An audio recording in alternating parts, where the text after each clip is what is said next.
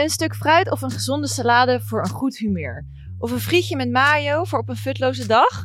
Het klinkt misschien te mooi om waar te zijn, maar voeding kan echt bepalen hoe je je op de korte termijn voelt. Daarom bestaat er niet voor niets de term mood food. Voeding die je letterlijk je humeur bepaalt.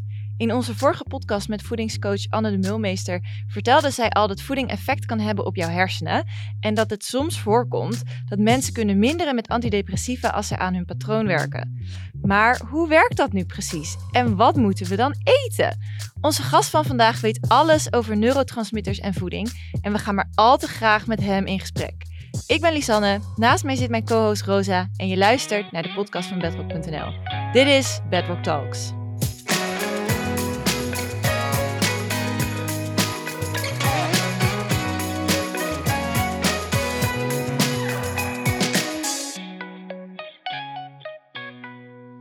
Yes, deze podcast gaat dus over mood foods. Hoe we invloed op ons humeur en dus ons welzijn kunnen uitoefenen door de juiste dingen te eten.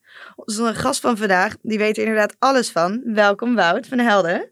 Goedemorgen. Um, ik vind jouw titel altijd een tikkeltje ingewikkeld, maar ik ga het toch proberen. Jij bent ortomoleculair KPNI-therapeut, epidemioloog en oprichter van uh, je eigen bedrijf Helden Health.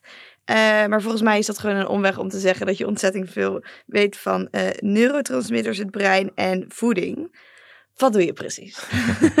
Goedemorgen. Even in uh, Jip en Janneke taal. nou, ik heb een, een eigen praktijk waar ik met mensen op zoek ga naar de oorzaak van hun klachten. En dat is een speurtocht. En dat kan zijn dat het in neurotransmitters ligt, kan dat zijn in voeding ligt, kan dat zijn dat het hormonen ligt, kan zijn dat het in zingeving zit, kan zijn dat het in je werk zit. Eigenlijk, ik, zou geen, ik wil geen ziekenhuis zijn, ik wil een gezondheidshuis zijn. En klachten kunnen dus fysiek en uh, mentaal zijn? Fysiek, ja. absoluut. ik wil eigenlijk altijd bij je aankloppen. ja, ik kan ja. net zeggen. Kijk, als je, het is altijd interessant als je gaat kijken naar het fundament van gezondheid. En we noemen net een aantal dingen. Dus uh, voeding, beweging, slaap, stress, zingeving, sociale omgeving. Van waar heb jij dan de meeste winst te behalen? En als je daarmee aan de slag gaat en je gaat dat kleine stapjes innemen die je elke dag kan doen, is het vaak interessant om te kijken waar sta je twee maandjes later. Want op bijna alle klachten kun je wel iets van invloed hebben.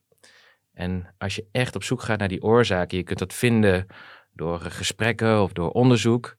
Ja, dan is het altijd zo mooi om te zien, want mensen met jarenlange klachten soms zelf voor invloed hebben op hun eigen situatie. En dat, ja, je hebt zelf gewoon invloed op je eigen klachten. Uh, maar dat, dat voelen we niet altijd. Ja, ik las op jouw website volgens mij dat het 98% is waar je invloed op hebt, toch? Dat kan, kan dat een beetje het verschil tussen genetica en epigenetica zijn? Nou, dat weet ik niet. Kun je ons straks ook vanaf ja, wel, wel een mooi bruggetje, want je, je, je kunt natuurlijk een genetische gevoeligheid hebben voor bepaalde aandoeningen of bepaalde, uh, dus hoe, hoe jouw lichaamsprocessen werken, hoe je bijvoorbeeld stress aanmaakt. Uh, maar het is veel belangrijker, wat doe je eraan? Ja. Dus uh, hoe eet je, waar woon je, hoe leef je, neem je wel eens rust? Dus ben je de hele, sta je de hele dag aan? En uh, ja, als je daar wat kleine stapjes in neemt, het gaat echt om die kleine stapjes. Kleine stapjes die je elke dag kan volhouden, geven grote stappen op termijn.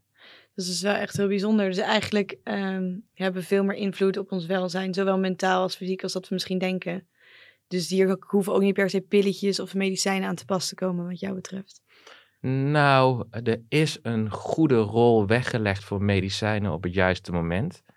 Maar vaak voordat je echt klachten krijgt, daar is een grote rol weggelegd. Dus preventief voor voeding en leefstijl. Dus ook om te ondersteunen bij wanneer je echt ziekte hebt opgelopen. Maar um, ja, vaak voordat je echt klachten krijgt, krijg je al symptomen. Maar die symptomen, daar hebben we allemaal pijn.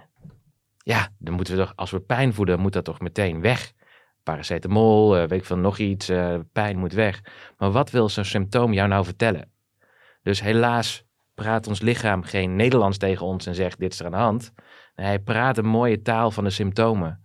Maar als we nou weer eens kunnen gaan luisteren, wat, geeft ons lichaam nou aan? Geeft ons lichaam dat we moe zijn? Hebben we dan een tekort aan koffie? Uh, of wil hij misschien iets anders zeggen? En als we daar weer een beetje naar leren luisteren, en misschien soms wel een beetje die symptomen omarmen, of die signalen van je lichaam omarmen, daar zouden we al zoveel van kunnen leren. Ja, ik vind ook eigenlijk wel mooi wat je zegt. Ben je moe, heb je dan een tekort aan koffie? Want wie, ik denk dat er maar weinig mensen zijn die bij denken als ze moe zijn, hmm, waar zou dit vandaan komen? Laat ik er naar luisteren. Dus ik denk dat iedereen denkt, doe maar een kopje koffie, weet je wel? Ja. Of een Terwijl- kopje koffie en dan wel denken van... oh ja, misschien moet ik morgen iets eerder naar bed gaan. Of ja, ik iets maar het vervolgens weer vergeten en Ja. ja. Ja. Oh wel, interessant. Er zijn dus manieren om te leren luisteren naar je lichaam. En ja, dat is natuurlijk in een situatie waar je 40 uur moet werken en in een stad en veel dingen moet doen en prikkels. Ja, is dat lastig.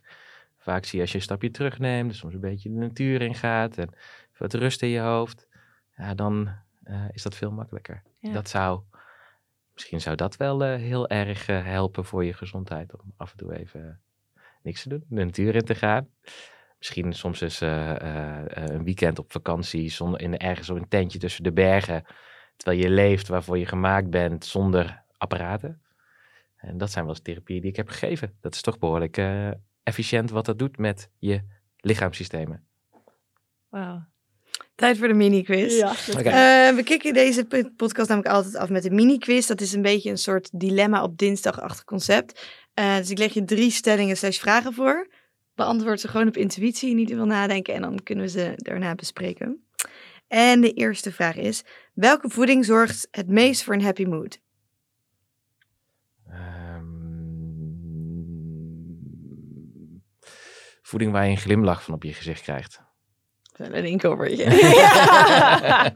ja, eh, Heb je één, één, één pick-me-up, zeg maar? Is er iets wat jij misschien altijd neemt als je denkt, nou... Nou, ik, een, waar we net over hadden, koffie, eh, dat is echt, eh, dat, dat heeft natuurlijk direct invloed op je moed Ja. binnen een aantal minuten. Maar eh, kijk, voor ieder. Ik, nou, gaan we toch in op de stelling, eh, de korte stelling. Ja. Maar ik sluit heel vaak mijn lezingen af. Wat nog slechter is dan slecht eten, is stressen over slecht eten. Oh ja. Dus als je eten, wat comfortfood eet of wat ongezonds, Geniet Doe dat dan met een hele grote glimlach en denk dit is zo smerig lekker. Eh, ja, dan is er dus voeding, waar, dat, is, dat is mood food dan. Ja. Oké, twee. Eh, gezonde voeding of een goede workout voor een happy hormoonboost? Mm, ik denk gezonde voeding op de lange termijn, een goede workout op de korte termijn. Drie. Wat wil je absoluut niet eten voor een goed humeur?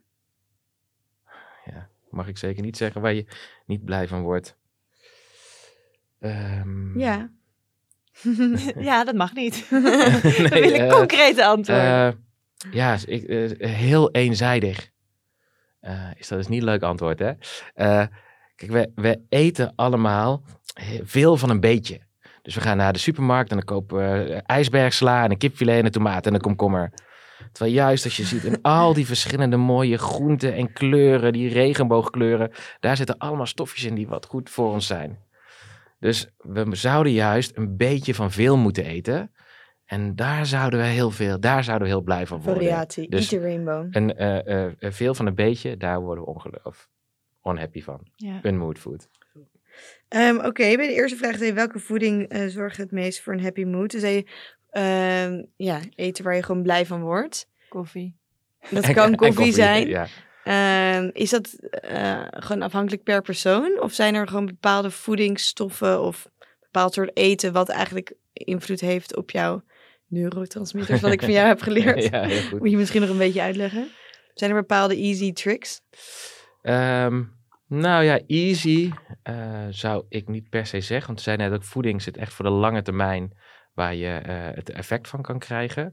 Maar ik vind het wel altijd heel interessant. Als we onszelf een beetje sterker willen voelen of willen lekker in ons vel eh, zitten, dan weten we, dan gaan we wel even sporten. Of misschien iets eerder naar bed. Maar als ons brein niet helemaal in balans is, en dat kunnen symptomen zijn zoals ja, meer stressgevoelig, of je kunt je niet meer focussen, je stelt je werk uit, je stemming is laag. eh, dan ja, weten we dan al dat we daar ook wat aan kunnen doen door onze voeding daarop aan te passen. En dat is een beetje ook mijn, eh, ja, mijn speerpunt. Voeding heeft invloed op je brein. Ga eens leren wat jouw brein nodig heeft. Als je gaat kijken naar die neurotransmitters opbouwen, in de basis zijn veel neurotransmitters opgebouwd uit een eiwit. Dus als we naar voeding kijken, hebben we eiwitten, vetten, koolhydraten.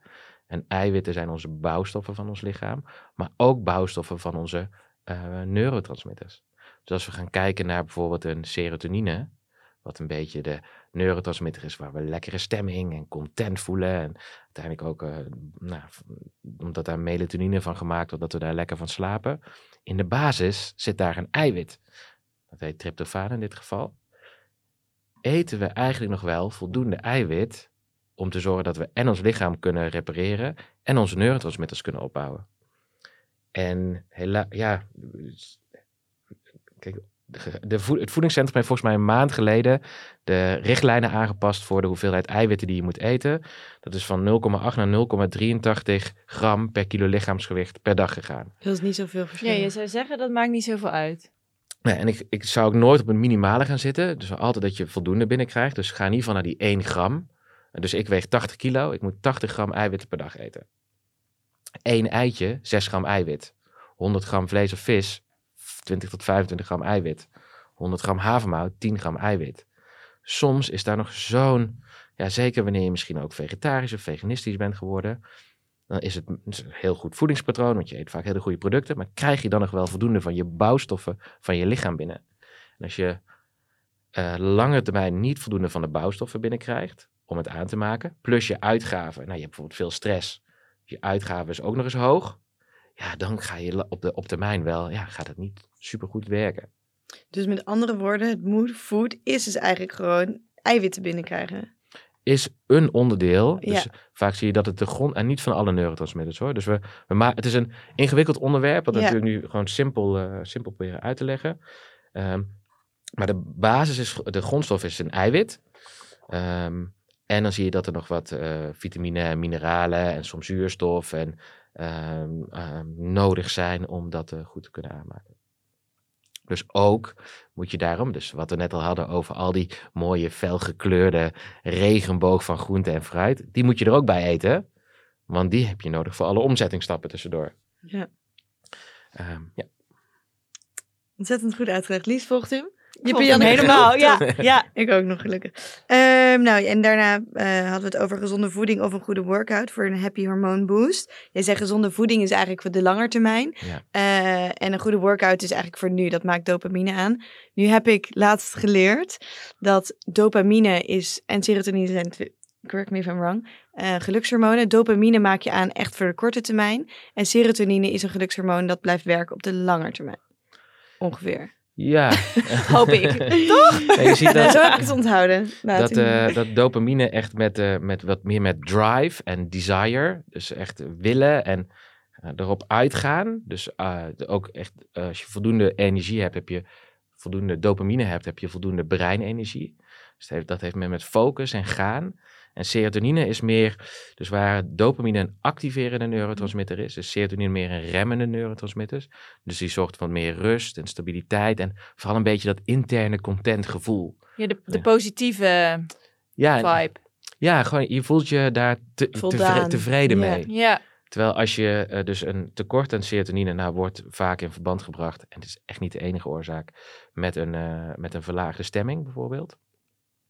Terwijl een tekort aan dopamine meer in verband wordt gebracht met een gebrek aan focus. En niet goed je werk kunnen afmaken, niet, niet er goed bij zijn. ja. Ehm, Ja. Dus zo sick it work in de Ja. Maar ik, ik vroeg het me inderdaad ook af van, maar voeding is echt voor de lange termijn. Eh, er is geen voeding, behalve misschien dan dus koffie, die ik nu kan eten, waar ik straks meteen effect van heb. Een ehm, appeltje met een suikerpiek of zo. Ja, of een banaantje, een beetje zo. Ja, ehm, nou ja, je, je merkt, kijk, als je een beetje in een dipje zit en je eet wat suiker, en suiker heeft ook een effect op je serotonine, ja, daar, eh, daar voel je natuurlijk wat van. Je kunt, eh, dus je hebt bijvoorbeeld een, je, je hebt GABA, gamma, gamma-aminobuterzuur, en dat is eh, je remsysteem. Dus jij een auto zou zijn, is dat je, je remsysteem. En je ziet dat onder de invloed van de prikkels, in mijn praktijk zie ik, daar zitten vaak de grootste tekorten. Want als je al die prikkels steeds elke dag krijgt en je moet dat remmen, kan het systeem nog wel eens onder druk komen te staan. En het interessante is dat je brein zoekt altijd naar balans. Als jij ochtends niet goed, als je moet je werk afmaken en eh, je hoofd werkt niet mee, maar je moet toch aan de slag, nou, dan maar een koffietje drinken. Want dan krijg je weer een beetje die energie. Dus, ehm, en dat zie je hetzelfde terug bij dat remsysteem. Als jij s'avonds thuis komt en je hoofd wow, gaat alle kanten op. Nou, misschien is het dan wel even lekker om een beetje alcohol te drinken. Want dat heeft de, en dan Ja. wordt alles even rustig in je hoofd en dan rem je af. En heb je daar dan ook een soort gezonde, bewuste eh, versie van? Ja. Koffie en alcohol wordt natuurlijk over het algemeen ook afgeraden. Ja, Veel gezondheidslijstjes. Ja, zeker. Kijk, het gaat dus, dat is de korte termijn effect waar we het over hadden. Dus ja, je kunt je neurotransmitters op korte termijn eh, beïnvloeden door dit soort, eh, met dit soort producten te werken. Je ziet dat medicatie of drugs bijvoorbeeld ook daar een directe en soms ook krachtige invloed op, op hebben. Maar wanneer je die, de- nou, laten we het zo zeggen, dat wanneer, je- wanneer je aan de juiste eiwitten gaat werken en je gaat aan de juiste gekleurde groente en fruit werken, dan heb je op de lange termijn dat effect. En dat is vaak permanenter. Want dat beetje alcohol, ja, dat is, daar heb je op de lange termijn natuurlijk niet zoveel aan. Nee. Maar op dat, dus het kan, dat is een beetje een leuke manier van omdenken wat ik probeer te doen in mijn praktijk.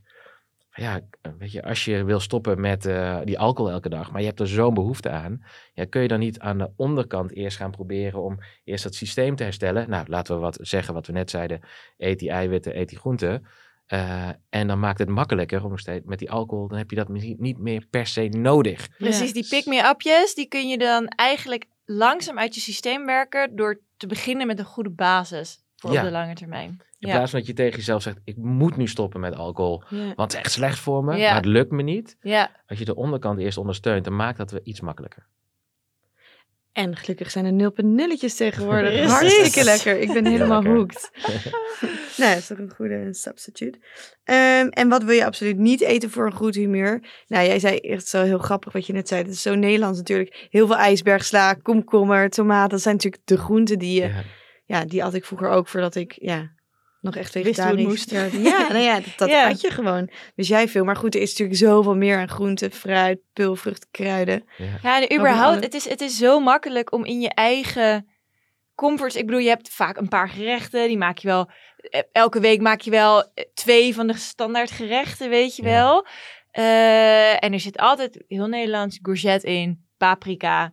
Voor mijn gevoel dan, hè? Ja. Maar dat is misschien al heel exotisch voor sommige mensen Dat die is heel misschien veel al tomaten, inderdaad- komkommer en sla eten. Heel exotisch, maar ook als je alleen maar courgette eet, zeg maar, Ja, dan is dat ook al niet genoeg. Je moet echt proberen al die boxjes aan te vinken. Sterker nog, als je alleen maar broccoli eet, Ja, ja, dan is, is broccoli is, eh, op zich een gezonde groente. Maar de hele tijd broccoli, dat is, dan krijg je nog maar van een beperkt ja, aanbod, gewoon een beperkte voedingsstoffen binnen.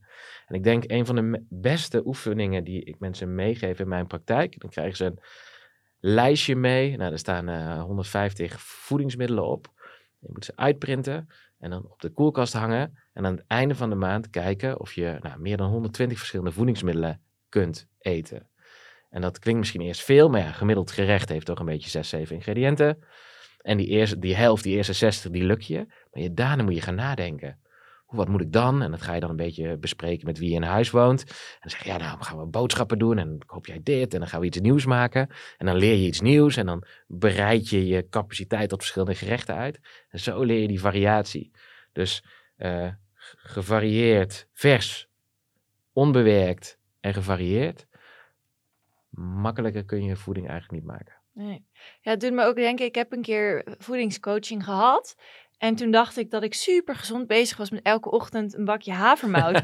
en haar eerste tip die me ook echt bijbleef was met, ja, dus gezond hè, die havermout, maar niet elke ochtend. Ja. Neem dan havermout, dan even een yoghurtje met granola die misschien niet van haver is gemaakt, weet je wel. Ja. Zoek echt die variatie op. Dus dat probeer ik nu ook wel echt eh, meer Ja. te doen. en wat ontbijt je dan nu wel eens? Nog steeds havermout. Ja, want het is gewoon, Ja. het vult zo fijn. Het vult goed. Ja. Het is het enige waar ik echt lang vol blijf, door Ja. blijf zitten. Soms dus inderdaad yoghurt met eh, granola of smoothiebol met granola of bananenbroodjes. Soms gewoon een boterham met pindakaas en banaan of zo. Ja. Ja. maar ik vind dat echt nog het allerlastigst. Ook bijvoorbeeld variatie in fruit. Ik eet elke dag een banaan. Ja, is gewoon makkelijk, weet je wel. Ja.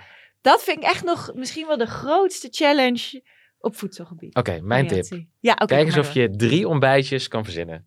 Drie ontbijtjes die je lekker vindt. Smoothiebol, havermout en een omelet. Ja, in de ochtend. En die eet je twee keer in de week. Nou, dan heb je al behoorlijk wat variatie. En dan op zondag, je zevende dag, of andere dag van de week, dan ga je lekker eten waar je gewoon zin in hebt. En eh, En maak er iets moois van. Maar zo kun je, dat, al dit soort kleine stapjes van variatie, eh, dat is al heel mooi als je dat in kan bakken. Ja, precies. Maak het niet te groot. Nee. Nee, En je, en je ziet vooral een stuk van die verzadiging die je zoekt. Ja, eh, in, je ziet vaak koolhydraten, dus suikers, die verzadigen niet zo, maar vooral eiwitten, een stuk ook vetten, die verzadigen heel goed.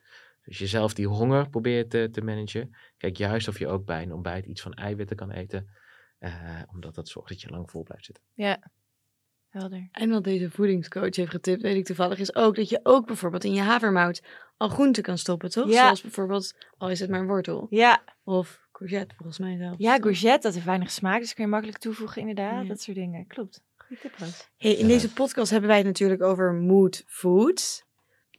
Wat betekent die term eigenlijk precies? Ja, ik, weet, ik vind het een leuke term. Ik weet niet echt of het een officiële term is. Ehm, Niet per se. nee, maar het, het, het- Wordt wel zo geschreven. Ja, nee, het, klinkt, het klinkt echt heel lekker. Maar er is ook een, eh, in eh, 2014, dacht ik, een studie gedaan in Europa. Dus dat heet eh, de echte Mood Food Trial. Eh, waar ze dus zijn gaan kijken, volgens mij onder invloed van eh, psychologie en voeding, ik denk ook beweging. Van heeft dit nou invloed op iemand zijn eh, stemming? Nou, daar kwam eh, dus eh, echt eh, met, met verschillende vitamines gaan werken. Dat kwam daar minder gunstig uit. Was minder effect.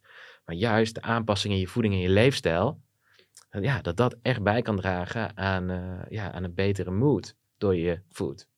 En met vitamines en mineralen, of vitamines bedoel jij bijslikken? Ja, dus echt in Supplementen, supplementen. ja. En dat is ook natuurlijk altijd lastig als je dat in grote groepen gaat doen. Want dat is vooral ook heel individueel. Ja, waar zitten jouw tekorten? Ja. Ehm, en dat is het leuke, wa- wat je in een praktijk klinisch wel kan doen. Dus dan kun je gaan kijken, dan kun je het persoonlijk gaan maken en zeggen, ja, waar heb jij nou je tekorten? Dat kun je eventueel uitzoeken door bloedonderzoek. En dan kun je daar veel, veel makkelijker op richten dan in zo'n onderzoek. Maar het mooiste ervan vind ik, ga met je voeding en je leefstijl aan de slag.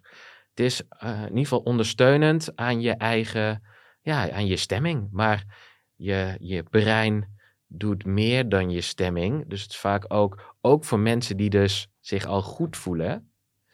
En je wilt je brein beter laten presteren, beter focussen. Zelfs creativiteit, creatief kunnen zijn, wordt aangestuurd door eh, je neurotransmitters. Eh, ehm, dus als je dat gaat optimaliseren, ja, dan zou je nog wel eens meer uit je eigen brein kunnen halen. Want hoe, je hebt het net al een heel klein beetje uitgelegd over een beetje van neurotransmitters en die eiwitten.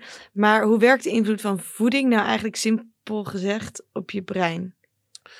Nou, het is. ehm, dus je gaat eigenlijk vanuit voeding, ga je, dat eet je, dat gaat door je darmen en dat gaat naar je brein. Dus allereerst eet je de juiste voeding. Nou, daar hebben we net al een beetje tips voor gegeven. Wat eiwitten, veel gekleurde groenten, gevarieerd, onbewerkt vers.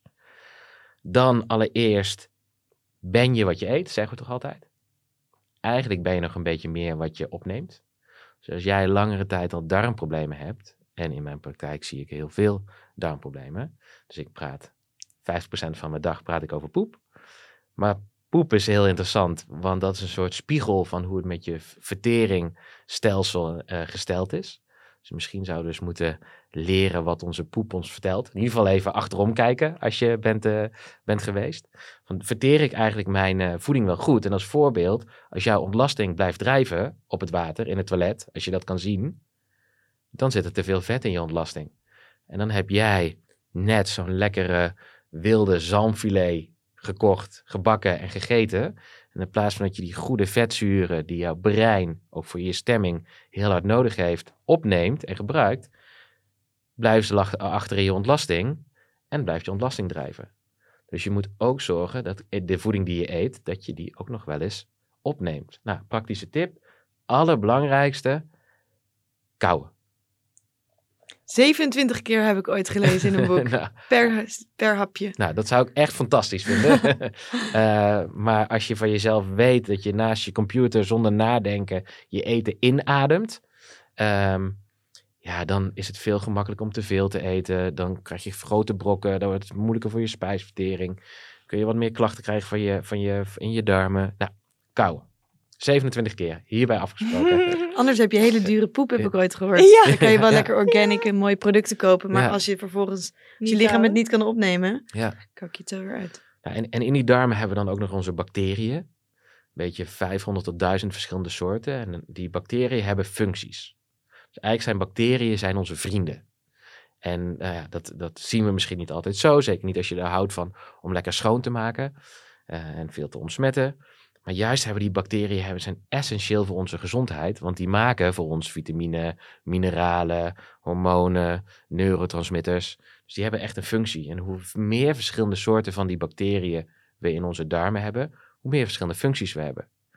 Dus wat kun je nou doen om te zorgen dat we lekker veel darmbacteriën krijgen?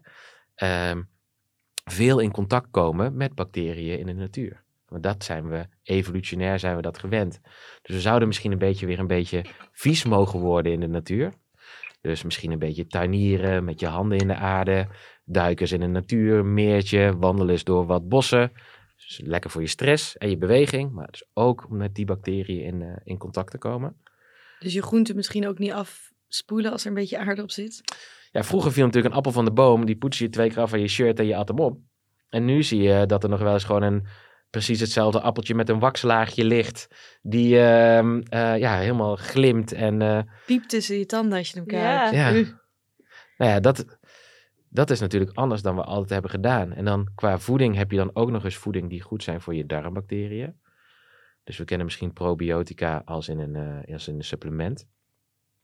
Maar vanuit oudsher zaten er vaak ook veel meer bacteriën op onze voeding. Sterker nog, bacteriën werden gebruikt om voeding langer houdbaar te maken. Denk maar aan, mijn oma had ook allemaal ingepotten met allemaal ingemaakte groenten en, uh, in de kast staan. En nou, daar werd het langer houdbaar van. Maar daar zaten dus bacteriën op. En gelukkig komt nu een kefir en een kombucha, komt steeds meer. Een uh, zuurkool is natuurlijk een echte zuurkool. Um, maar bijvoorbeeld ook een, een kimchi bijvoorbeeld. Gelukkig wordt dat steeds meer gegeten. Dus voeding met bacteriën. Aan de andere kant heb je prebiotische voeding. Prebiotische voeding, dus jouw darmbacteriën kunnen zichzelf vermenigvuldigen door vezels die je eet in groente en fruit. Uh, en in, sowieso in voeding. Dus willen we onze eigen darmbacteriën voeden, dan moeten we meer vezels gaan eten. Dat zijn prebiotische voeding. En dat heb je hele mooie zoals een artichok. Uh, of uh, um, ja, je hebt schorseneren, maar ook wat groenere aardappelen. Nee, afgekoelde aardappelen, groenere bananen. Maar hierbij een kleine vlag steken in onze Nederlandse witlof. want dat is een van de voedingsmiddelen met de hoogste hoeveelheid prebiotische vezels. Mm. Dus misschien zou je voor je darmvoeding eens wekelijks zo'n pakje van vijf witlofjes willen kopen en elke dag een, een witlofje eten. En misschien als je dan rauw eet, dan proef je dat het eerst wat bitter wordt en wat zoet wordt en een beetje smelt in je mond. Klein beetje ben ik hier de, de witlof aan het promoten. Ja. Heb jij aandelen in witlof? ja, lekker. En witlof is trouwens ook heel lekker gewoon te dippen met olie, peper, zout. Op die manier. Perfect. Ja. Goeie snack, inderdaad. En hoeveel, zeg maar, want jij, jij hebt het nu enerzijds heb je het over voeding, anderzijds noem je ook andere dingen. Hè? Het is echt een holistisch verhaal. Maar hoeveel procent maakt voeding uit van dit geheel? Ja, ik zou daar echt geen percentage durven te noemen, omdat het ook voor iedereen anders is. Ja. Maar soms, ja, je moet het in, in context van het hele, zeg maar, hele fundament van je gezondheid zien. En dan hadden we het net al, voeding, beweging, slaap, stress, zingeving, nou, al die dingen. Maar als je soms voor je neurotransmitters gaat kijken, ja, misschien kun je als je direct effect, effect wil, kun je beter met elkaar gaan knuffelen. Uh, dan uh, een, uh, een banaan eten. Ja. Want dat knuffelen heeft echt een direct effect. En zeker als je wat langer vasthoudt, dan voel je je stress dalen. En dan allemaal blije gevoelens in je hoofd. je zou, je, soms kun je elkaar, als je elkaar 30 seconden van dichtbij in de ogen aanstaart. Voel, voel maar eens wat dat doet. En misschien al een wandeling. Als, jij, als je je boek aan het schrijven bent en je, het lukt even niet kijk maar eens wat het gebeurt als je even tien minuten een wandeling gaat maken. Wat het, wat het weer gaat stromen in je hoofd. Um, dus welk percentage dat van invloed heeft, dat weet ik niet. En dat is bij iedereen ook uh, uh, ja, anders. Ja. Van hoe heb je eigenlijk al gegeten? Wat, uh, ben je al goed bezig? Nou, stel je voor dat je al optimaal eet, maar het werkt nog steeds niet goed. Waar zit het dan in? Misschien doe je wel werk waar je al twee jaar van denkt, ja, je hebt echt zo geen zin in. Ja. Ja, dan, dan is het de meeste niet voor jou uit de voeding te halen. Ja, precies. Het is gewoon super afhankelijk van jou als persoon. Ik had geen cijfer. Ja, dus welke symptomen, eh, wat, wat, wat, waar voel jij, waar loop jij het meest tegenaan? Ja, En, en ja, neem eens de ruimte om daarover na te denken. ja, exact. En over het algemeen kloppen mensen wel bij jou aan voor voeding echt. Ja, mensen komen altijd eh, voor voeding. En, maar dan hebben we de mogelijkheid om dan veel dieper te gaan kijken. En ja, kijk gewoon welke lichaamssystemen zijn nou aangedaan. Welke biochemie is nou aangedaan. En kunnen we daar invloed op hebben? Eh, nou, daar kunnen we zeker invloed op hebben. Ehm, en daar is voeding een belangrijke stap in. Precies. En ik bedenk me net, nu net ineens. We hadden het natuurlijk net eventjes over eh, vo- voeding die jou meteen een opkikker zou geven. Is dat dan bij chocola ook zo? Dat zeggen ze toch wel eens? Dat, je, dat als je chocola eet, als je niet lekker in je vel zit, dat helpt. Ja, ja wat, wat, wat ervaar jij? Ik zelf niet. Nee. Nee, ik heb dat niet zo met chocola. Maar ja, je hebt natuurlijk wat vrouwen die dan ongesteld zijn en die dan Ja. denken van, oh, ik heb echt chocola nodig en dat helpt dan. Ja. Is dat zo? Of is dat een fabel? Nou, eh, nou, er zitten natuurlijk wel goede. Er zijn stoffen in, inderdaad, in chocola die ook je neurotransmitters eh, beïnvloeden. Er zit natuurlijk ook afhankelijk van welke je koopt, zit er wat suiker in. Cafeïne. Cafeïne, eh, ja zeker. Ja, ja. Heel vaak zie je toch eh, in ehm, ja, dat we wel weten dat we als we goed willen slapen, dat we niet nog op een laat moment koffie drinken. Maar soms vergeten we nog wel eens dat we dan eh, niet een halve reep pure chocola moeten opeten. dat daar nog best wel wat cafeïne in zit. Ehm, en dat heeft dus, ja, dat, die cafeïne heeft absoluut daar ook invloed op. Waardoor je dus je beter kan voelen. Dus het kan. Zeker, waardoor je die cafeïne, als je, weet je, je merkt misschien ook als je een kopje koffie drinkt, die cafeïne, dan zit je er even lekker in. Maar ja, als je dat om tien uur s'avonds avonds neemt eh, en je wilt om eh, elf uur gaan slapen, dan voel je misschien niet zo lekker. Ja. ja, we hadden ook via Insta nog even aan eh, gevraagd of mensen nog vragen hadden over dit onderwerp. En er kwamen echt wel best wel wat vragen over PMS en menstruatie. Van Ja. wat is nou precies het effect van voeding ook op, op je PMS? Ja, Kan je daar ook iets meer over vertellen? Ehm, ja zeker. Ehm, ja, ik, la, ja, ik kan het nu niet laten zien, maar ik, laat wel zo'n hele ingewikkelde slide zien. Er is een plaatje en er staan alle biochemische systemen op. Eh, nou ja, daar kun je ongeveer een kamer mee vullen. Maar dat wordt allemaal beïnvloed door wat je eet. Uiteindelijk worden hormonen ook eh, beïnvloed door wat je eet. Maar ook je hormoonbalans. Daar gebruikt je lichaam voedingsstoffen voor. Nou, eet jij nog wel, eet jij die wel genoeg? Ehm, maar ook leefstijl, dus ook stress heeft daar invloed op. Maar als je gaat kijken dat bijvoorbeeld suiker, eh, glucose, beïnvloedt je insuline. En insuline is ook weer een hormoon die ook je eh, andere hormonen kan eh, beïnvloeden. Nou, stress kan ook weer eh, ja, de, de receptor van bepaalde andere hormonen beïnvloeden, waardoor die weer minder goed werken. Dus zo kunnen, ja, met je idealiter, normaal zou moeten zijn, is dat je niet rondom je menstruatie totaal ander persoon wordt. Als je daar heel veel klachten van krijgt, ja, dan is het interessant om met je voeding en je leefstijl aan de slag te gaan. Want daar kun je dan invloed op hebben. Ehm, en dat zou zeker een stuk uh, ontstressen zijn. Nou, je ziet bijvoorbeeld eh, zwavel kan een belangrijke eh, stof daarin zijn. En dat zit een beetje in eh, ruikende zwavel. Sowieso een hele interessante stof, die allemaal in stinkende groenten zit. Asperges en kolen en eieren bijvoorbeeld. Die ook helpt eh, de hormoonbalans te houden. Zo kun je toch eh, met voeding het absoluut ondersteunen. Precies, dus eigenlijk zou je zeggen tegen vrouwen die veel last hebben van misschien stemmingswisselingen tijdens hun menstruatie of PMS, ja, ga eens onderzoeken. Absoluut. Ja, Dus ehm, kijk, eh, als je er echt klachten van krijgt, of echt er misschien zelfs wel door uitvalt, ehm, dan ga, daar kun je zelf op invloed op hebben door eh, wat, je, wat je eet, wat je doet. Welke symptomen krijg je nog meer? En anders ga naar een. eh, er zijn heel veel, eh, gelukkig steeds meer ook hormoontherapeuten. die je daar echt wel go- goede stap eh, vooruit in kunnen geven. ja, precies. Eh, en wat ik me ook herinner uit ons vorige gesprek, ik heb jou wel eens eerder geïnterviewd. eh, toen zei je volgens mij, tenminste zo heb ik het onthouden, ik weet niet of dat helemaal klopt, is dat ehm, het duurt best wel even eigenlijk voordat je hormonen wisselen. Terwijl voeding heeft dus meer invloed op je neurotransmitters, waarmee je dus eigenlijk, eh, ja, en die wisselen wat sneller. Ja. Dus daarmee heb je dus eigenlijk gewoon een verkorte tijd invloed op je moed. Ja, Daar Dus- kan, als ik het goed begreep. Ja, dus je ziet toch dus hormoonschommelingen, die, eh, dat is weer wat op de lange termijn. Terwijl neurotransmitters, die kunnen veel meer op de korte termijn ook schommelen. Dus als je weer naar die dopamine gaat kijken, en die dopamine die belangrijk is voor je focus en je breinenergie en eh, om actie te ondernemen. Ja, de, eh, je, we eten eiwitten, maar die bestaan uit aminozuren. Die aminozuren zijn belangrijk, zijn stukjes eiwit. En je ziet dat die dopamine wordt aangemaakt uit je tyrosine. Tyrosine is dus het stukje eiwit waar uiteindelijk je dopamine door wordt opgebouwd.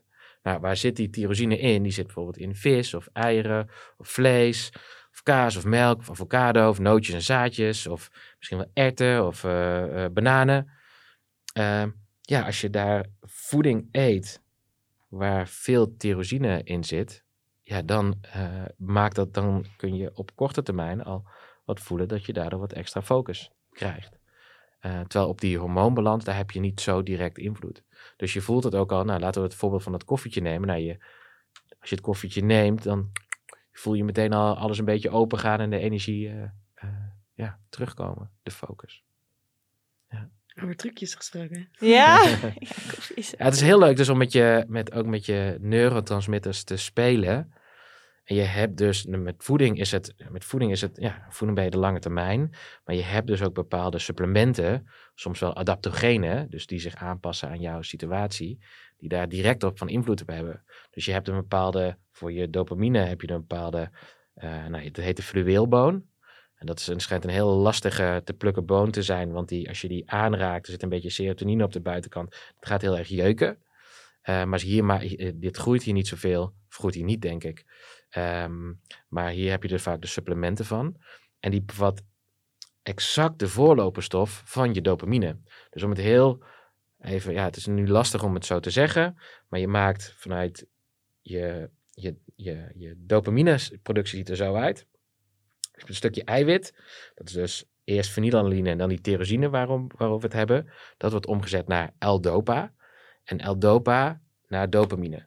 Maar dopamine wordt omgezet naar noradrenaline en adrenaline. Dus wat ik lastig probeer uit te leggen, is dus in een situatie dat je meer focus wilt, aan de ene kant eet je, simpel gezegd, voldoende van die eiwitten, krijg je daar voldoende van binnen. Maar aan de andere kant wordt dopamine omgezet in adrenaline. Dus als je merkt dat je lage focus hebt, dan denk je, hoeveel adrenaline heb ik eigenlijk gedurende mijn dag? Zit ik eigenlijk continu in de stress? En dat merken we eigenlijk ook wel. We langzaam stress hebben, ja, dan gaat ons, wordt onze focus minder. Maar dat is ook logisch, want adrenaline is veel belangrijker dan je dopamine. Adrenaline is hiërarchisch. Tot in het einde van je leven moet jij die fight-and-flight reactie kunnen maken. Dus aan de ene kant heb je dus je, je inname en je uitgaven. Daarmee kun je het balanceren. Maar er zijn dus ook bepaalde producten die extra veel van zo'n voorloperstof bevatten, zoals zo'n fluweelboon. En daar kun je dan bijvoorbeeld een supplement voor inzetten. En dan, eh, ja, dan krijg je een veel krachtiger effect. En dan speel je eigenlijk met die voedingsstoffen. Dan speel je met je eigen neurotransmitters. Dus dan kun je dat voor een lezing of een belangrijke opdracht of een tentamen. eh, kun je dat, eh, daar kun je mee spelen. Maar doe dat altijd onder begeleiding van iemand die hier Zo'n fluweelboon ook. Ja, die, zo'n, het heet een Mecuna, Mecuna Hm. pruriens. Ehm, dus dat is gewoon een supplement dat vrij verkrijgbaar is. Maar laat je altijd goed informeren. En zeker gebruik je medicijnen die op je brein werken. Dan eh, moet je hiermee oppassen. Ja. Dus het zou niet per se een, een superfood supplement of whatever zijn om, om dagelijks te nemen. Nou, ik, eh, ik zou het, eh, dus therapeutisch doen we het wel. Bij bijvoorbeeld mensen met lage dopaminespiegels. Nou ja, en sowieso dopaminetherapie wordt regulier ook gedaan.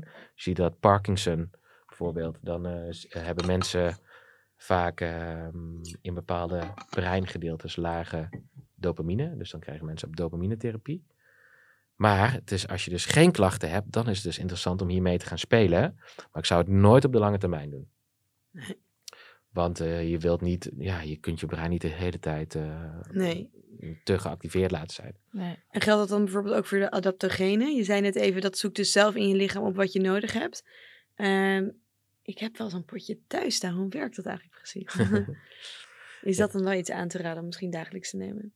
Nou, kijk, er zijn, ik zou ehm, wij, weinig supplementen, behalve die misschien een basis, zou ik zeggen, neem dat dagelijks. Eh, misschien wel als je daar een indicatie voor hebt. Ehm, maar als je gaat kijken, dus wat het verschil is bijvoorbeeld tussen stimu- stimulantia, stimulants. En adaptogenen is dat eh, ja, adaptogenen passen zich aan aan jouw situatie. Je gaat vaak beter presteren. eh, je hebt minder ehm, bijeffecten. Je hebt vaak minder ook dat je uiteindelijk je energie eh, tekort komt. En bijvoorbeeld een mooie is ehm, ashwagandha. Ehm, en wat ashwagandha bijvoorbeeld doet, is als jij een hele grote stresspiek normaal overdag hebt, die vlakt dat een beetje af, zodat je een beetje de scherpe randjes van je stress kan halen. Dus dat is heel leuk om daarmee te gaan spelen. Maar enkel en alleen als je eerst je voeding en je leefstijl goed hebt gedaan. Dus er is niet echt een shortcut naar... eh, Dat willen we allemaal. Ja, maar dat, zo werkt Nee, het. Het is gewoon zo complex en heeft met zoveel facetten te maken volgens mij. Ja, is- zeker. Want dit kun je echt heel snel heel ingewikkeld gaan maken. Ja, Maar als we dan weer even terug naar de basis gaan. Eet je goede gevarieerde voeding. Eet je eiwitten. waar het allemaal start. Ne- neem je naast het je stress, neem je ook af en toe je rust. Dus ga je eigenlijk wel op tijd naar bed. Ja. Eh, Want dat lijkt me ook nog wel overzichtelijk om te zien. Ik kan me ook voorstellen eh, dat er een luisteraar, misschien inclusief ik zelf ook nu denk van... Oké, heel interessant, maar hoe weet ik eigenlijk of mijn lichaam wel voldoende dit aanmaakt of dit aanmaakt? Dat ik hoog in mijn dopamine of laag zit of mijn neurotransmitters.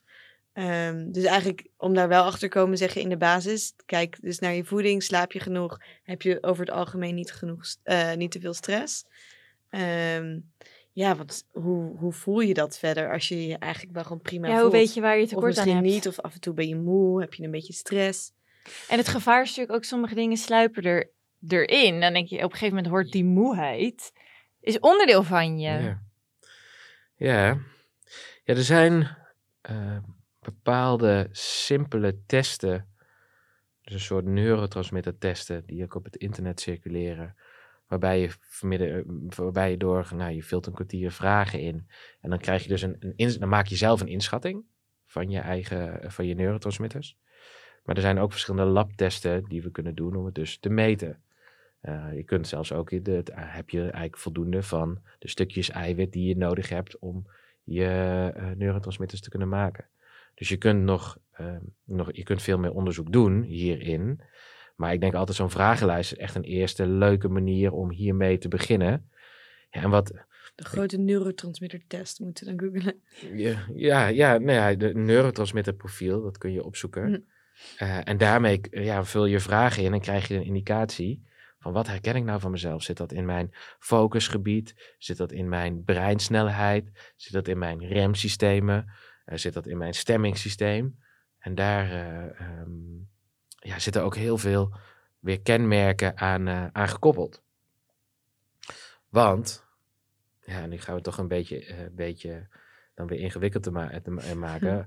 Als je vaak, eh, en dan misschien herkennen sommige mensen dit, als je laag in je serotonine zit, vanuit je serotonine wordt melatonine gemaakt. Dus dan zie je vaak dat je een slechtere eh, kwaliteit van slapen hebt. Je ziet dat je pijngevoeligheid, dus als je voldoende sero- serotonine hebt, ben je minder pijngevoeligheid. Dus bij lage serotonine scores ga je, ben je verhoogd, verhoogder pijngevoelig.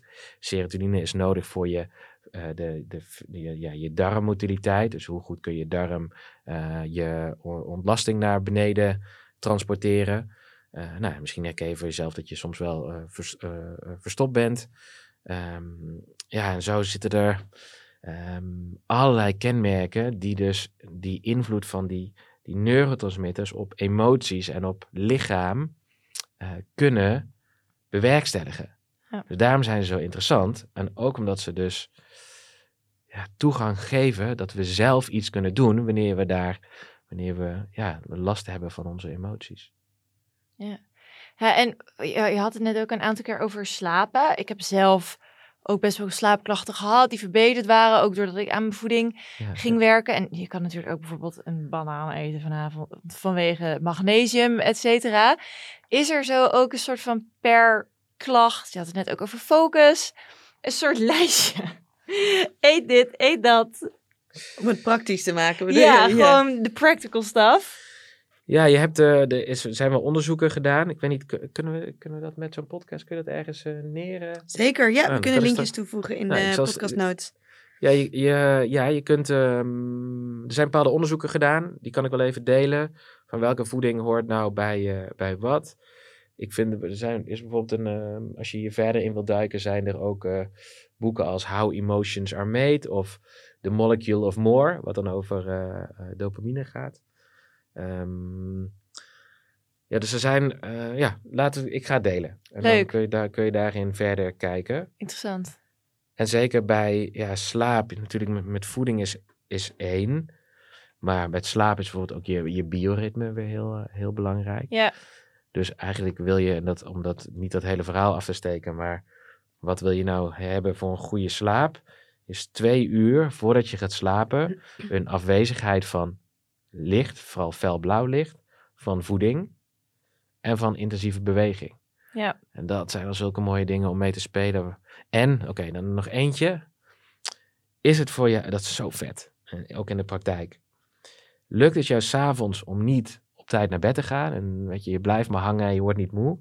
Kijk eens dan of je in de ochtend, en als je wakker wordt, de de eerste half uur, al tien minuten naar buiten kan gaan en even het licht van de zon in je ogen kan krijgen. Want dat zorgt, dat vroege licht zorgt dat je biologische klok wat naar voren schuift en dat je eerder je melatonine gaat aanmaken en eerder moe gaat worden. Dus soms zijn slaapproblemen eh, zo mooi te beïnvloeden door 's ochtends als je wakker wordt meteen even licht te zien. Ja, en als dat zie dat dat werkt in de praktijk, dan word ik er zo blij van. Zo Ja. bijzonder. Ja. Ja. Echt. En wat ik ook wel mooi vind, want jij bent natuurlijk, ja, je zit best wel ook aan de wetenschappelijke kant. Eh, vaak heb ik, nou dat zien we ook hier heel vaak in de podcast voorbij komen, is dat ehm, ja, daar toch ook wel vaak de mind en body juist van elkaar worden gescheiden. Als in, ja, als er iets lichamelijk is, dan lossen we dat lichamelijk op en niet per se in je hoofd. Ik vind dat wel heel interessant hoe jij dat dus wel samenbrengt. Daar hadden we het in het vorige gesprek net ook even over. Ehm, we hebben het ook wel eens over de documentaire What the Health. Daar kwam dat natuurlijk heel erg eh, naar voren. Hoe kijk jij daar vanuit jouw expertise tegenaan? Ehm nou ja, toch wel de link tussen de geest en je lichaam. Ja. Ehm, ja, je kunt het zo mooi jezelf beïnvloeden eh, met beide manieren. Dus ik, denk voor, ik heb ooit een onderzoek gelezen waar ze mensen in een ziekenhuissituatie gaven ze mensen een pijnstiller. En tegen de ene groep vertelden ze dat ze een pijnstiller kregen. En tegen de andere groep vertelden ze dat ze het niet kregen. Dan zie je dat de groep die, waar ze het vertelden en ze pijnstiller kregen, dat het effect veel groter was. En dat de groep waar ze niet tegen vertelden, dat ze ja, echt een veel kleiner effect was. Dus je moet aan de ene kant ergens met je geest ook daarvan op de hoogte zijn, om sommige dingen te kunnen voelen. Dus die, ja, die invloed van dat brein op je lichaam, ja, en, en andersom, ja, dat, eh, dat, hoort gewoon, dat hoort gewoon bij elkaar. En heb je ook het idee dat dat steeds meer samenkomt? En nu hadden we het ook even over bijvoorbeeld de zorg die, eh, bijvoorbeeld dit ging dan over eh, zorgverzekering, die ook steeds meer levensstijl dekt en dat soort dingen. Merk je dat, ehm, nou ja, gewoon gezondheid aan zich, van slapen en tot voeding, en dat dat steeds meer wordt meegenomen in de, ja, zeg het, in de reguliere zorg? Misschien heb jij, heet dat zorg, maar Ja, ja. dus Ja, ja, wel. En ik zit natuurlijk misschien ook in een hoekje waar dat heel erg, eh, waar ik dat heel veel hoor. Ehm, maar ja, je ziet dat er ook, ehm, nou, bijvoorbeeld integrative medicine, eh, heel meer dus eh, de artsen die integraal kijken ook naar verschillende andere therapiemogelijkheden in combinatie met ook medicatie. Ehm, dat dat heel erg ondersteunend aan elkaar kan zijn. Ja, dat, dat wordt gewoon steeds meer. Dat is in andere landen bijvoorbeeld al veel meer. Ik denk dat in Nederland hebben we daar nog wel een slag te slaan. Maar dat wordt steeds meer. Dus leefstijl, eh, de gecombineerde leefstijlinterventie, de GLI, dat wordt al vergoed onder bepaalde voorwaarden. Dus ik denk dat voeding en leefstijlinterventie, ja, daar krijgen we de wind mee. En we moeten ook wel, want anders lopen die zorgkosten de pan uit. Ehm, ja, maar het is ook voor iemand persoonlijk, ja, heb je dus bepaalde klachten, ja, dan is het zo interessant om te weten, wat kan ik nou zelf doen ter ondersteuning van mijn klachten? Ehm, en dat zie ik gelukkig steeds meer gebeuren in vraag en aanbod. En daarna hebben we het natuurlijk ook over preventie. Dat is natuurlijk ook eh, een beetje het verhaal van wat kun je eigenlijk gewoon doen over het algemeen om gewoon gezond te blijven, fysiek en mentaal. Eh, in plaats van, Pas als er iets is. Pas als er ergens last van heb ingegrepen. Ja. Exact. en dat is dan misschien een beetje westerse versus eh, oosterse Ja. geneeswijze ook wel eens waar wij het dan ook wel vaak over hebben en ook over schrijven. Ja. Ja, dat, gelukkig komt dat steeds meer. Je ziet dat het ook, eh, gelukkig wordt DNA-onderzoek wordt ook steeds vaker ingezet. Eh, dus we kunnen al, eh, kijk, en dat is echt een heel erg ontwikkelend veld. Maar we weten van DNA, weten we al bepaalde facetten die van invloed zijn hoe jouw lichaam werkt. En het fijne van het DNA is, dat verandert niet. Je krijgt de helft van je papa, de helft van je mama. Is je hele leven hetzelfde. Dus hoe eerder we weten hoe jouw lichaam ook genetisch werkt, hoe makkelijker je daar je, je voeding en je leefstijl weer op kan, eh, kan aanpassen. En een, bloedonderzoek, ja, als je dat nu doet en twee maanden later dat verandert, eh, misschien wel sneller zelfs, maar het DNA verandert dus niet. Dus als we allemaal dat soort mooie eh, initiatieven kunnen meenemen en dus voor mensen persoonlijk, wat moet jij nu doen met jouw lijf, met jouw situatie, met jouw aanleg, zodat jij op de lange termijn gezond kan blijven. Uiteindelijk is het natuurlijk heel erg op individueel niveau inderdaad. Dus niks geldt voor iedereen hetzelfde. Hela- nee, helaas niet. super persoonlijk. Maar dan ben ik wel heel benieuwd hoe, hoe jouw ochtendritueel eruit ziet. En wat jij nou ongeveer eet op een dag. ja, ehm, ik eet nou, voornamelijk gevarieerd. En wat is het fijne van gevarieerd? Is dat je van alles een beetje kan eten. Dus we vooral niet te rigide bezig zijn eh, met die voeding. Maar vooral in de ochtend eet ik vaak niet. Nou, dat vasten, gelukkig wordt dat steeds meer gedaan. Dus misschien ook om context te geven aan voeding. We, we spreken vaak over wat we eten, welk product, welk moeten we nu allemaal bleekselderijsappen drinken, eh, wat allemaal dat soort dingen. Daar we hebben het vaak over wat we eten, hoeveel we eten gaat het ook, hoe groot moet je bord zijn. Maar die eetfrequentie en wanneer we het eten, die timing, daar hebben we nog zoveel te winnen. Dus juist zie je wanneer we even niet eten, dan gaat je lichaam, dan heeft het tijd om zich te herstellen. Je darmen kunnen zich herstellen. S'nachts is je immuunsysteem actief. En je gaat autofagie toepassen. Dus bepaalde cellen kunnen zich eh, kun je repareren en vernieuwen. Dus misschien zit ook wel een grote winst te behalen in, in tijden dat we, dat we niet, eh, dat we niet eh, eten. Intermittent fasting heb je Ja. het over. Ja. Ja. Ja, en, en misschien dat is, en een- misschien een stap daarvoor, time restricted eating. Dus dat je gaat zeggen, misschien eet ik al mijn eten van mijn eerste hapje van mijn dag tot aan mijn laatste stapje, nou, in ongeveer 10 uur. Ik denk dat dat een mooie streef is. Dat betekent dat je 14 uur per dag niks eet. En dat breng je rust in je systeem. Nou ja, stel je voor dat jij normaal eh 12, 12 doet. 12 uur eten, 12 uur niet eten. En je gaat dat per dag ga je dat terugbrengen naar 10 uur eten en 14 uur rust. Die twee uur extra hersteltijd voor een dagje maakt niet zoveel uit. Maar heb je twee maanden lang twee uur per dag extra hersteltijd, dat zijn van die mooie kleine stapjes die bij elkaar gaan, ehm, die bij elkaar gaan eh, optellen. Want wat, eh, wat zijn dan verschillen die je daarin ziet? Wat, nou ja, wat kan het bijvoorbeeld voor je betekenen? Of wat betekent het voor, voor jou? Intermittent vasten. Ja, ehm, het, het brengt rust in mijn systeem. Ehm, het is ook heel fijn om een beetje los te komen van voeding en weer te leren. Dus eh, ehm, dat je lichaam gebruik kan maken van zijn eigen opgeslagen energie, vaak in vetten. Ehm, dus het maakt je metabol flexibeler.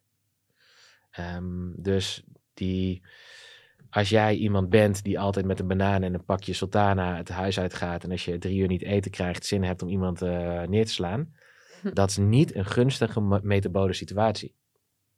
Die vrouw met de Snickers reclame in die eh, kleedkamer, Oh ja. die een, die een snicker moet eten, anders is ze niet eh, de juiste voetballer. Dat is totaal tegengesteld tegen hoe ons lichaam eigenlijk functioneert. Want we zouden niet een snicker moeten eten om energie te krijgen. Hij zou gebruik moeten maken van je eigen opgeslagen vetten. Want dat, dat kunnen we heel lang. En wanneer we weer een beetje leren om die vetten te kunnen aanspreken, dan kan niks je wat maken. Dus eh, hangry moet Is- niet bestaan. Nee, stel je voor dat jij met zo'n mooi eh, dierenvelletje om, evolutionair, vroeger je woonde in een grotje, je liep over eh, de steppen of de, de landen en je moest een mammoet gaan vangen.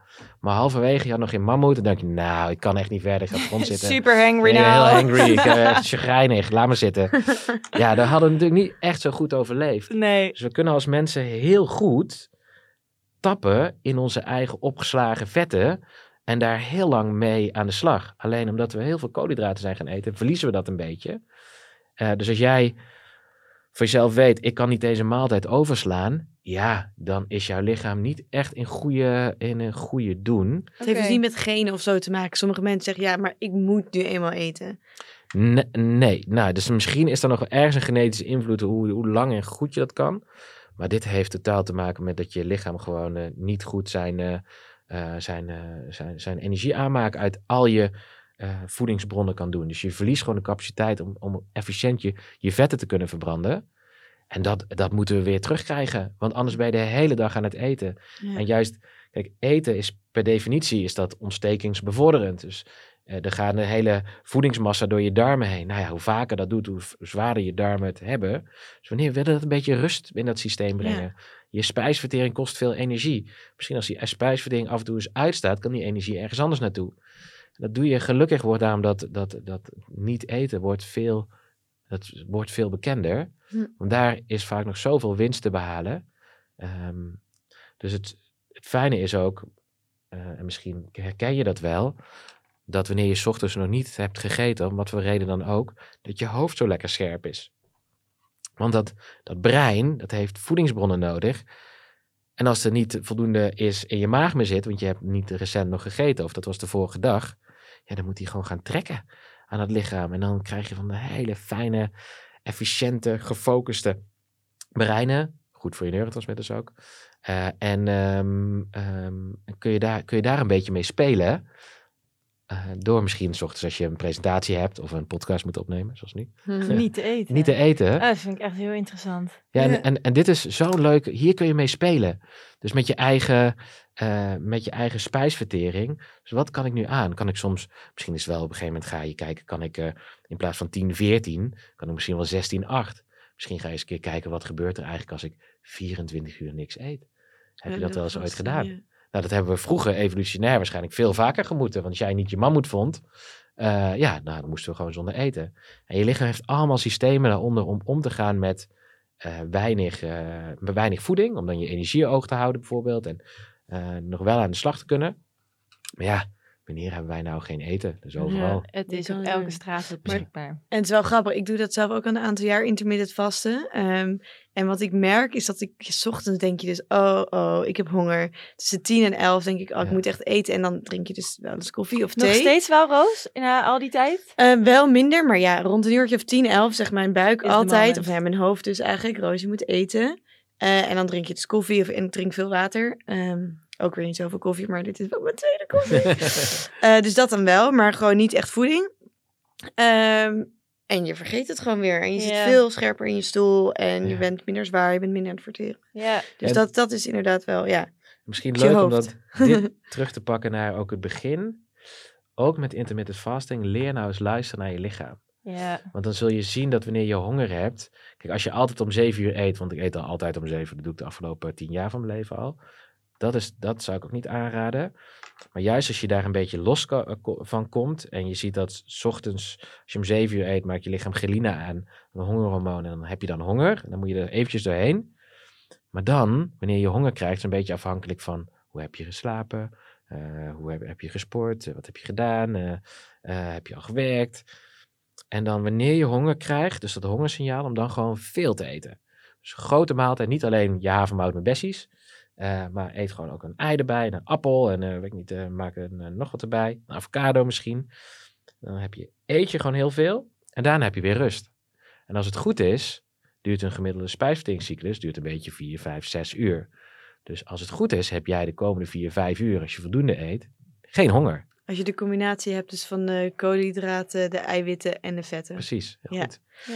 Ja. Ehm, en dan, Dus, ja, ja, dan breng je die rust. keer, en dan kun je dus terug naar een beetje, misschien wel drie grote maaltijden per dag.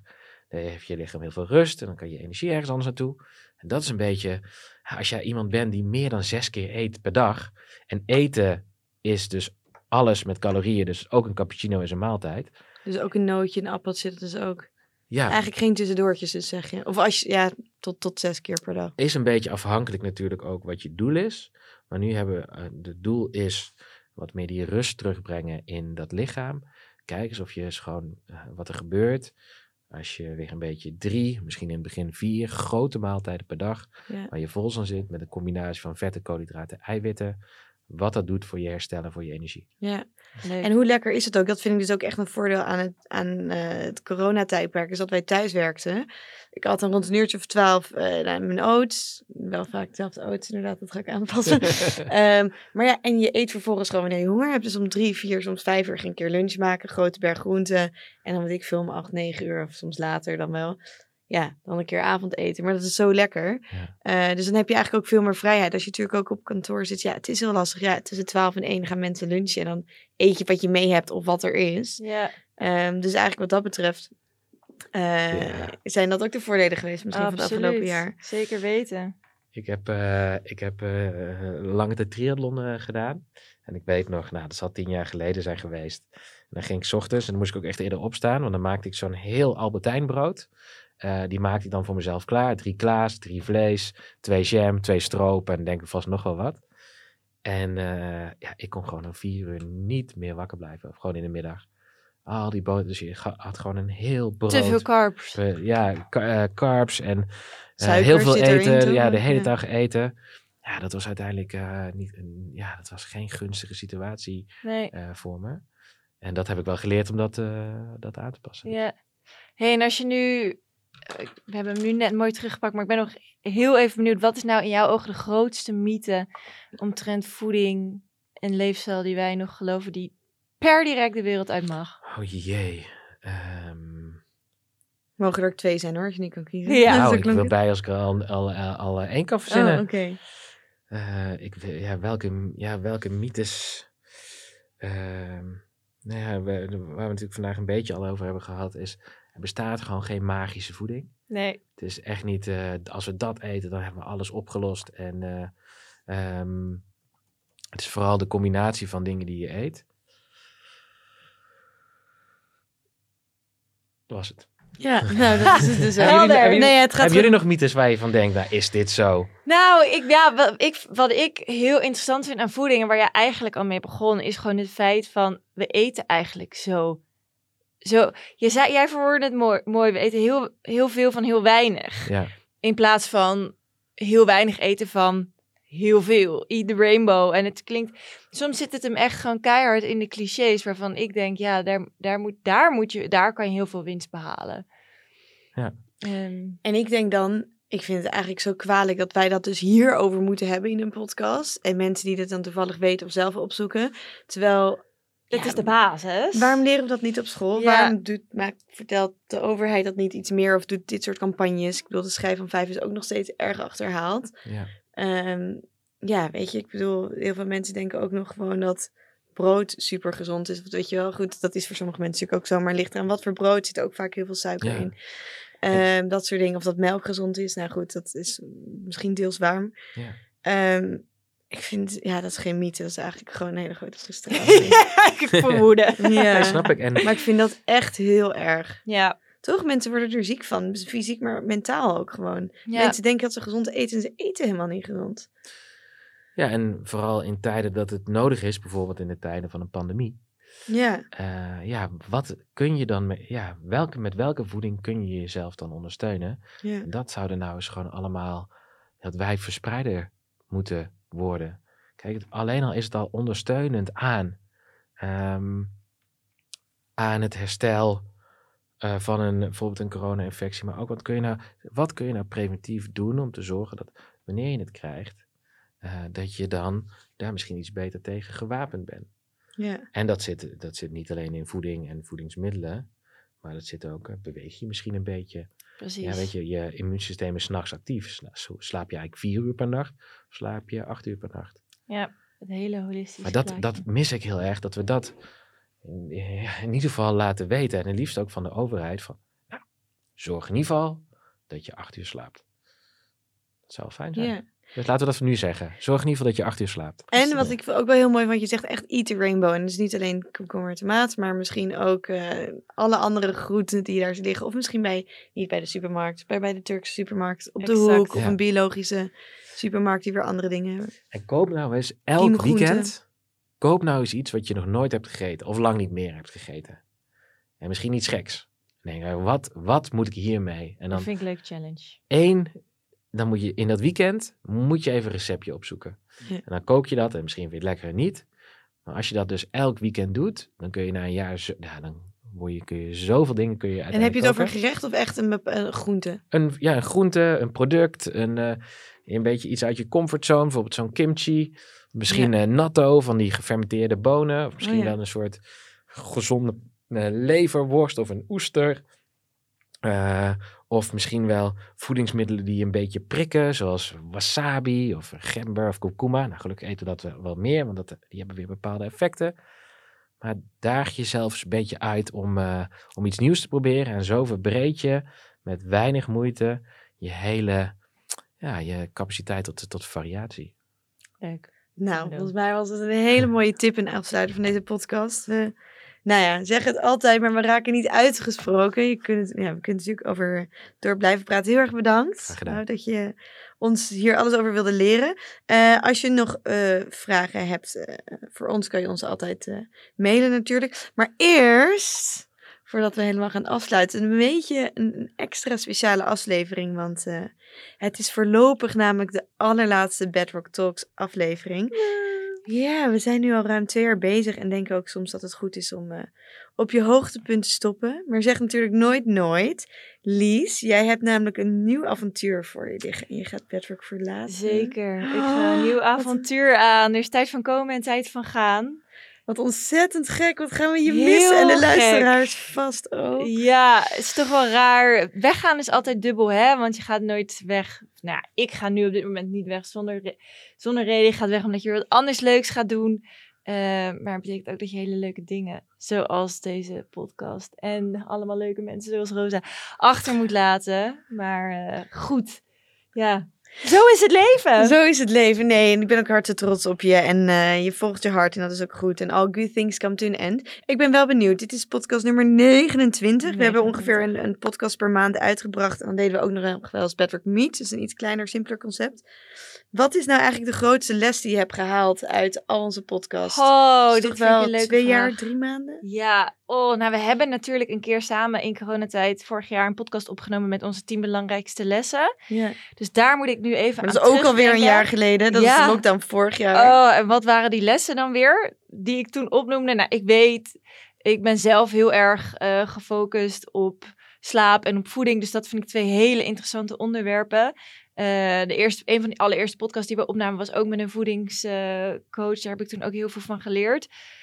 Eh, maar als ik nu zo moet nadenken over mijn belangrijkste les. Nou, ik denk dat dat dan toch een, een soort van compleet verhaal is. Dat je nooit, wat jij eigenlijk ook zegt, het, heeft, het, is een holistisch iets. Dus je kan met je voeding ergens aan werken, maar je moet ook zorgen dat je slaap goed is. Ehm, dus ik denk dat de belangrijkste les misschien wel zit in bijna al onze podcasts samengevoegd. Dus elke keer komt het op hetzelfde neer. Het is een combinatie van en slaap exact. en voeding en bewegen en gewoon bewustzijn van je lichaam. Ja. ja. En, Dat nu, is ook wel en, mooi. en jij dan, Roos? Eh, nee, dat was dit eigenlijk wel. Zo Ja. grappig. Elke keer trekken we toch een beetje dezelfde conclusie dat het. eh, ja, dat er niet één oplossing is. Want, nou, alhoewel onze slaapexpert Hans Hamburger zijn natuurlijk zonder slaap doe je al die andere gezonde dingen te, te niet. Ja, Maar ook je voeding en ook je beweging en Ja. ook rust nemen en niet te veel stress. En ja, het is toch een, eh, een plaatje. ja, En dat is meestal wel waar het op neerkomt. echt ja. Lies, zo raar. Ik ga je echt ontzettend missen. Ja. Echt heel graag bedankt voor al je Jij ook Voor het bedankt. co- co-hostschap. Wat was We het fijn samen. Ja, volgens mij voegt elkaar goed, eh, ja. goed aan. Nou, heb je ehm, nog vragen voor ons? Eh dus Bedrock, dan kan je een mailtje sturen naar info.bedrock.nl. Eh wil je Lies nog een heel lief goodbye eh, berichtje sturen? Dan kan het ook via Instagram, via @bedrockmagazine. Ehm Wout, waar kunnen we jou vinden als onze luisteraars jou willen vinden op Instagram? Of misschien heb je een eigen website waar ze jou kunnen vinden? Ja, ik ben op Instagram. Ik ben alleen sinds een maand eh, heb ik het, eh, ben ik er heel weinig op te vinden. Oh, Eh, goed. dus ik, ik kijk het ongeveer één keer in de week. Dus je denkt het beste op Instagram, op Helden eh, kun je zoeken. En dan één keer per week reageer ik. En ehm, eh, anders kun je me altijd een mail- mailtje sturen op wout, W-O-U-T, at heldenhealth.nl. Nou, perfect. Eh, en verder, als je nog meer inspiratie zoekt op het gebied van bewust, duurzaam en gelukkig leven, dan kan je dat natuurlijk altijd vinden op bedrock.nl. Ik wou zeggen tot de volgende keer, Ja. maar wie weet, hopelijk. Tot, tot ooit. Who knows. Bedankt voor het luisteren, lieve luisteraars. Het was een eer. Zeker.